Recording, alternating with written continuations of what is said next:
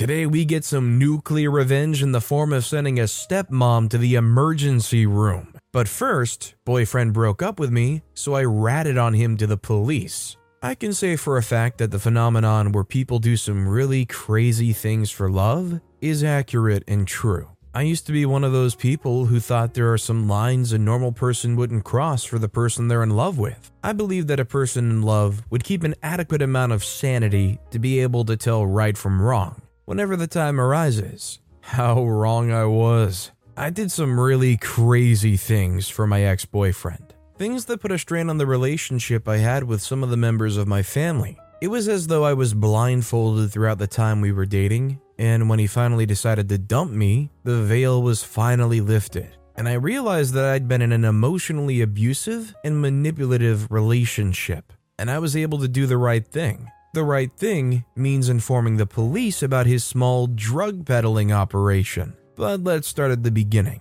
It all started a few years ago, on the day I graduated from college. My roommates were all going for an after party at a beach house, and my best friend Alice insisted I should come. I would have preferred to have a quiet evening reading a novel or taking a bubble bath, celebrating with a glass of Chardonnay, but I had no choice. Alice literally dragged me to the party. And while I didn't like being in crowded spaces or extremely loud music, I tried my best to have some fun. Not for myself, but for my friends. It was graduation, I didn't want to go bumming anybody out. We had a few celebratory shots of tequila, and before I knew it, my friends had all split. Some were making out with strangers, others were playing beer pong. After a while, I decided that I'd had enough of the migraine generating music and the nauseating smell of alcohol mixed with sweat and vomit. I stepped outside to clear my head and just get a breath of fresh air. I had to walk a few feet away before I could get away from the loud music.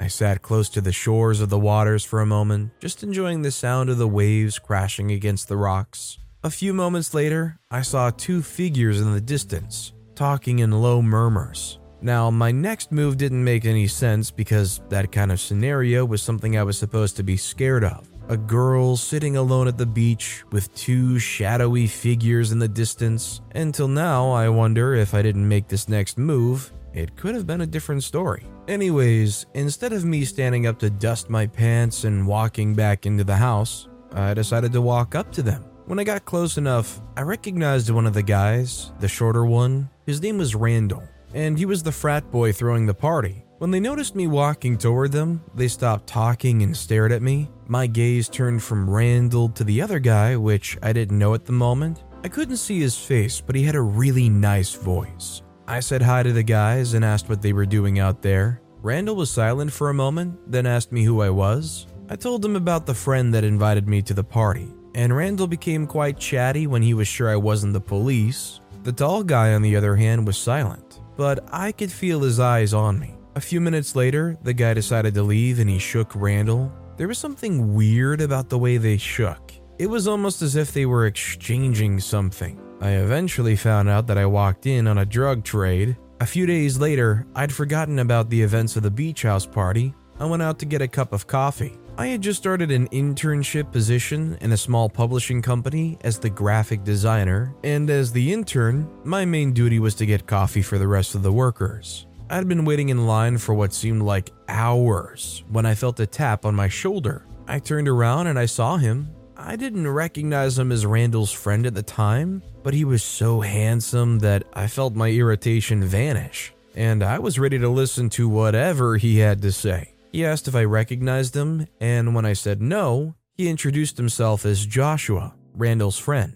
We chatted in the queue for a while, and when we got our coffee, we stood outside the cafe to continue our discussion. He was so charming, so funny that I was head over heels already. I didn't even know how that was possible, but it happened. Eventually, I checked my watch and realized that I was late already and I had to leave. He collected my number and promised to text, which he did as soon as I got back to work. I didn't get much work done that day because we spent most of the time texting. That day, we decided to go see a movie together that Friday. We spent most of the time talking, and we had to be repeatedly silenced by the other people in the cinema he escorted me home, and against my better judgment, I invited him into my apartment and we went all the way, if you know what I mean. We continue to go on dates every Friday and we get to know each other pretty well. Or at least he got to know me. He told me about the physical abuse he'd suffered at the hands of his father and his addict mother, who was absent 90% of his childhood, and how he's working to try to put himself through college. But that was all. Whenever I asked him about what he did for a living,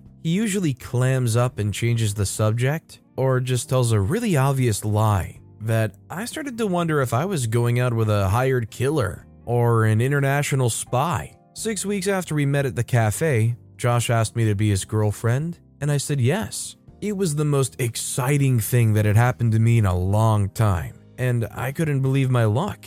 Scoring someone as hot as him. Another few weeks later, though, everything started to spiral downwards. I came back from work one evening and I saw Josh at my doorstep with a large suitcase. I was really surprised and I asked him what was going on. He said he wanted to surprise me by moving in. Okay, that was a surprise, but not the type that I found pleasant. I'm a private person and I loved my space. I felt like moving in was a huge decision I wasn't ready to jump into with a guy that I'd just met less than three months ago. Of course, this was my better judgment talking, but whenever Josh was around, I tend to kick the better judgment to the curb. I invited him into the house, and we had a, um, really good time. The next day, I decided to talk to him about how uncomfortable I felt about the arrangement. I tried to talk to him as gently as I could, but before I knew it, he was riled up talking about how he wanted to show his love to me by moving closer so we could see each other every day. He even made a show of packing his belongings and storming off to the door. I had to hold him back and apologize.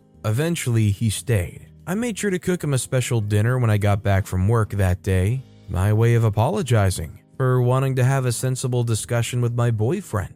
A few weeks later, I found out the truth about why he moved into my house, but before then, I noticed that Josh never once discussed work. But still, his phone rang at the odd hours of the night, and anytime it does that, he usually had to leave. Whenever I asked why, his reply was always work. One day, I left an important sketch for a design I was working on at home, so I had to go back to get it. I couldn't call Josh because I'd left my phone charger also and my phone battery died. Well, I got home, put my keys in the door, turned it, and walked into the biggest shock of my life. Josh was seated in the living room with a bunch of rough looking guys that I had never seen in my life. I was so scared that we were getting robbed, but then I saw the items on my living room table. It was weed, lots of it, and a bag of whitish powder, which I later found out to be H. The guys were packing the drugs into smaller packs, obviously for distribution and there was a large stack of money on the table. $10 bills stacked in bales. I was so speechless and I didn't know what to do. My first instinct was to call the police, but what do I even tell them? Josh rushed over from his seat over to me. He started to apologize to me, saying it wasn't what I thought. He explained that he was introduced to the job by his abusive father and that he'd been good at it ever since. He didn't have money for college, and that that was the only way he could make the money to make a better future for himself. He further said that I might have done worse if I were in his shoes, and I was lucky to have the kind of upbringing I had. I don't know how he did it, but I actually felt sympathetic to him at the time. In my mind, I was thinking, maybe not all drug dealers are bad, you know? They all got into bad situations, and now they're trying to make a better way for themselves. I eventually decided to let him do his thing, but I told him not to do it in the house. He agreed to at the time. But as the weeks went by, he started to make excuses to have his drug friends over. Sometimes because he couldn't meet outside because of the police or because he was too tired. Eventually, he stopped asking for permission to have them over. I'd come home and meet these guys that looked like gang members on my couch, packing drugs. One time while they were talking, one of the guys thanked me for saving Josh's butt and taking him in after the police raided his place. I turned to him furious, but he pulled me into the kitchen and explained that he couldn't tell me the truth because he didn't want me to react the same way I was reacting. He sweet talked his way into making me forgive him once again. Over the weeks, my parents came to visit. My snooping mom went through stuff in our bathroom, and she found his hiding spot for weed, something I wasn't able to find. She told me to break up with him at once and report him to the police. I couldn't do that. I loved him. When my dad decided that he was going to go to the police anyways, I threatened that if they did go to the police,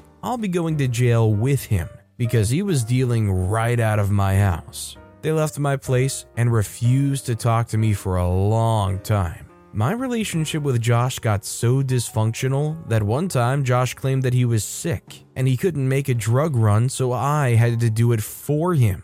I wanted to refuse, but anytime I refused to do anything, he would take me on a guilt trip about how I don't support his ambitions to go to college and how I can't sacrifice anything for him. I always wind up having to do what he wants every time. So why go through all that stress now? I gave the stuff to his buyer and collected the money, then I went home to another greatest shock of my life. Josh was seated on the couch with another woman and they were kissing. In tears, I asked for an explanation. Turns out the girl, whose name was Keisha, was out of town for a while because of the police. She was also involved in the trade. Josh, on the other hand, saw me as an opportunity to avoid the cops while selling. Turns out that she was his girlfriend all this while, and he was only using my house for cuckooing. I was distraught. I just sat and watched in silence as he grabbed his stuff and the rest of his supply and left with Keisha. He didn't even have the decency to tell me formally that it was over between us. That meant he didn't even consider me to be his girlfriend in the first place. I stayed at home for a few days without taking a sick leave and I just cried. I missed him a lot, and for a while I was still looking for reasons why I was at fault. Eventually, after a long talk with a therapist and some friends, I started to see how stupid I've been acting. I fell in love with a dealer, and I let him run my life for such a long time. I decided to put it all behind me, and for a while it worked. I was fine, happy. I'd even fixed the relationship between me and my parents. A few months later, I had just started a full time position in the publishing company, and things were looking up. But one day, while I was out for my lunch break, I was driving past the cafe where I first saw Josh. And to my surprise, he walked out with Keisha. They got into his car and drove off. Instinctively, I followed them. I trailed behind them until they got to an apartment building in the other part of town. I walked in a few minutes after them and talked to the caretaker. I got their apartment number and went back to my car. I knew what I had to do. It's bad enough that I let a drug dealer roam free all this while. I couldn't see him again today and still let him go. I drove over to the police station without giving it a second thought, and I gave them all the necessary details for his arrest. I also agreed to testify anonymously against him in court. The police used the information I gave them to make the arrest, and he was eventually convicted and is currently doing time in jail. I tell myself that I did it to keep a criminal off the streets, but in truth, I just wanted to get back to Josh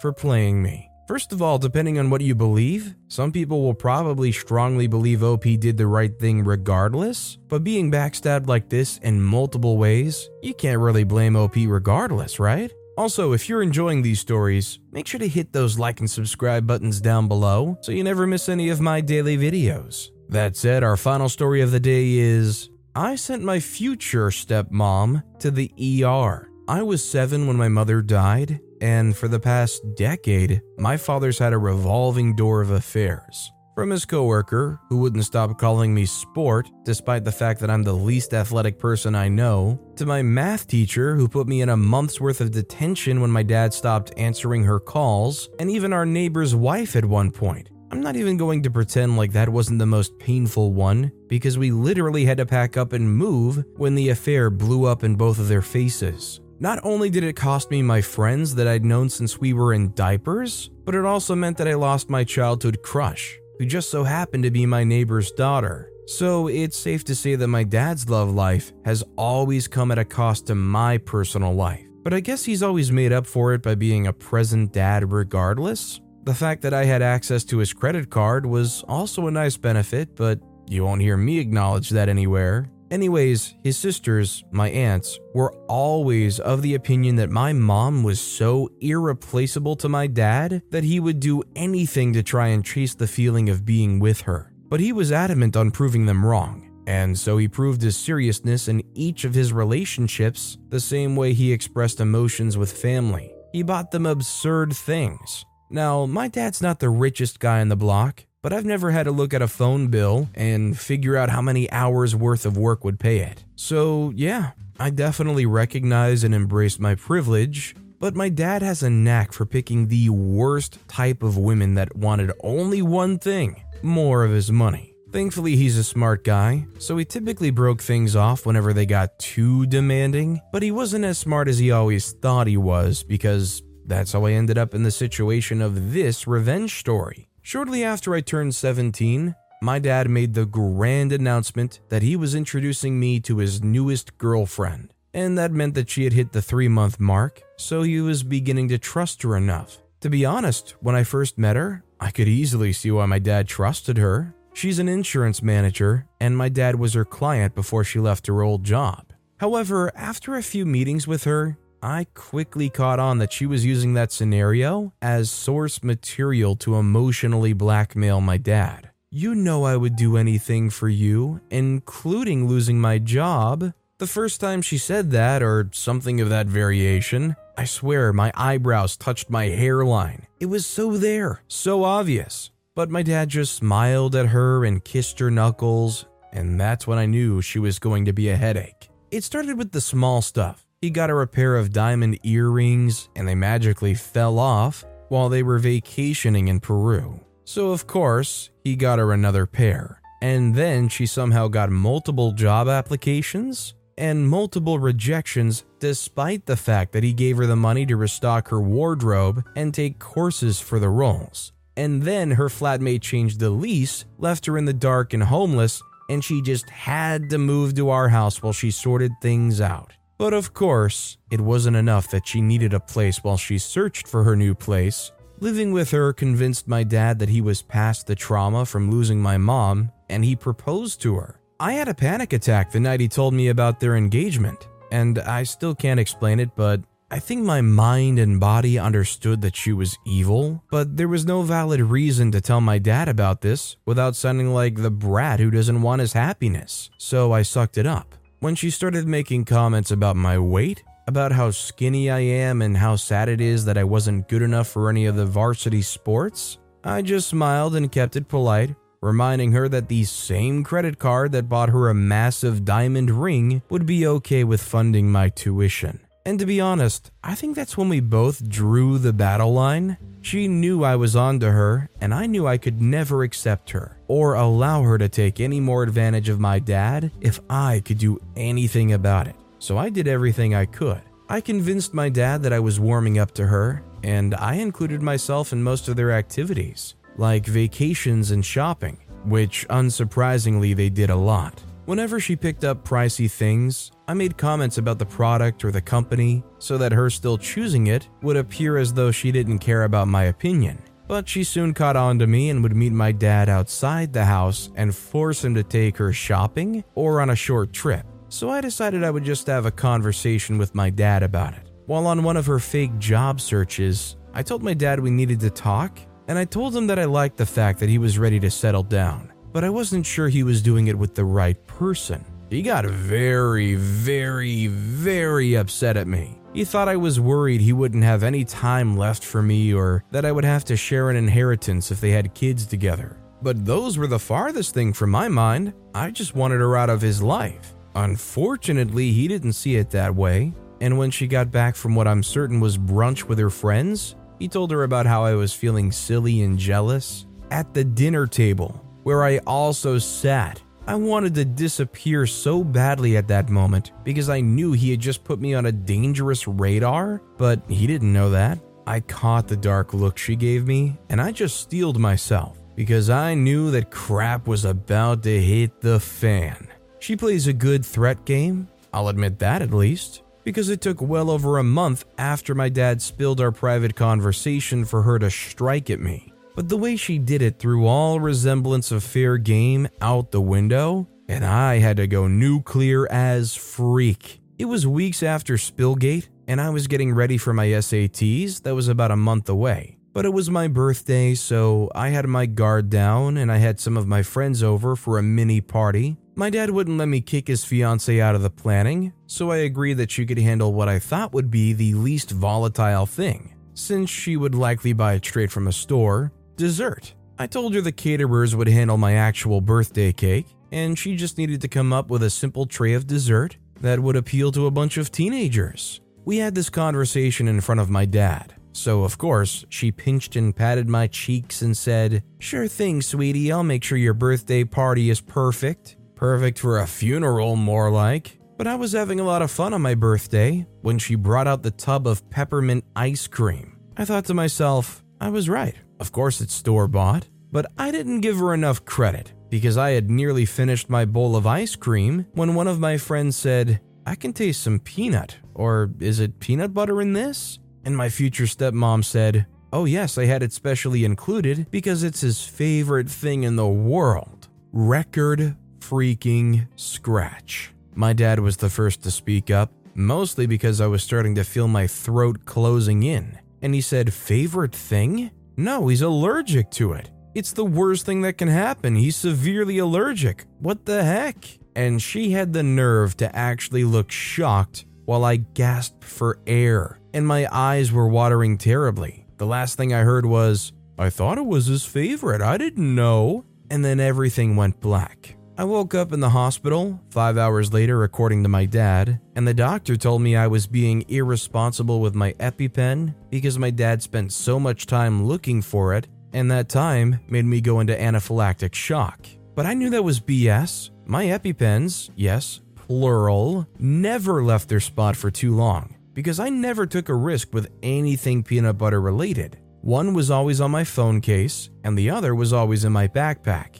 I didn't need Sherlock Holmes to tell me that my evil stepmother had gotten rid of them. I already knew I had to get my revenge on her, but the next bit of information the doctor gave me confirmed I would have to try my hardest to end her life the way she wanted to end mine. Due to how long I spent without air, there were some complications during the treatment, and my heart rate was ridiculously slowed, something called arrhythmias. And I would have to spend a few days in the hospital so they could monitor my heart and find out if I'd need to have heart surgery and get a pacemaker to regulate my heart. And that's when it hit me. My SATs were weeks away. I couldn't be on bed rest for even a few days and still make it to the exam. There was so much left to cover, and my sheer nerves from the time away would affect any studying I'd already covered. I was screwed, and I knew it, and judging by my dad's expression, he knew it too. While my dad rambled on about how sorry he was and how sorry she was, and how I could take a gap year anyway and he would fund whatever I wanted to do in that period, I knew exactly what would make me feel better, so I started planning for it. But first, I focused on getting better. Luckily, the meds I got in the hospital kicked in and my heart got better, and I was ready to try and stop hers. Playing the role of the doting mom was easy for her since she'd been acting part of a doting girlfriend of my dad long enough. She checked on me in my room, and I told her I believed it was an honest mistake, and we all commit errors anyway. If only she knew the exact extent of errors I had in mind to commit. Being a gold digging trophy wife comes with high physical fitness, so she typically started her day with coffee, black, and I knew what to do. A few weeks after I got out of the hospital and assured her, and my dad, that all was forgiven, I mixed some of her coffee with detergent powder and placed it nicely back in the pot. I waited for her to come down the stairs from their room and watched from the hallway as she started the pot and when she saw that the cup had more bubbles than usual, she just raised her brows and shrugged.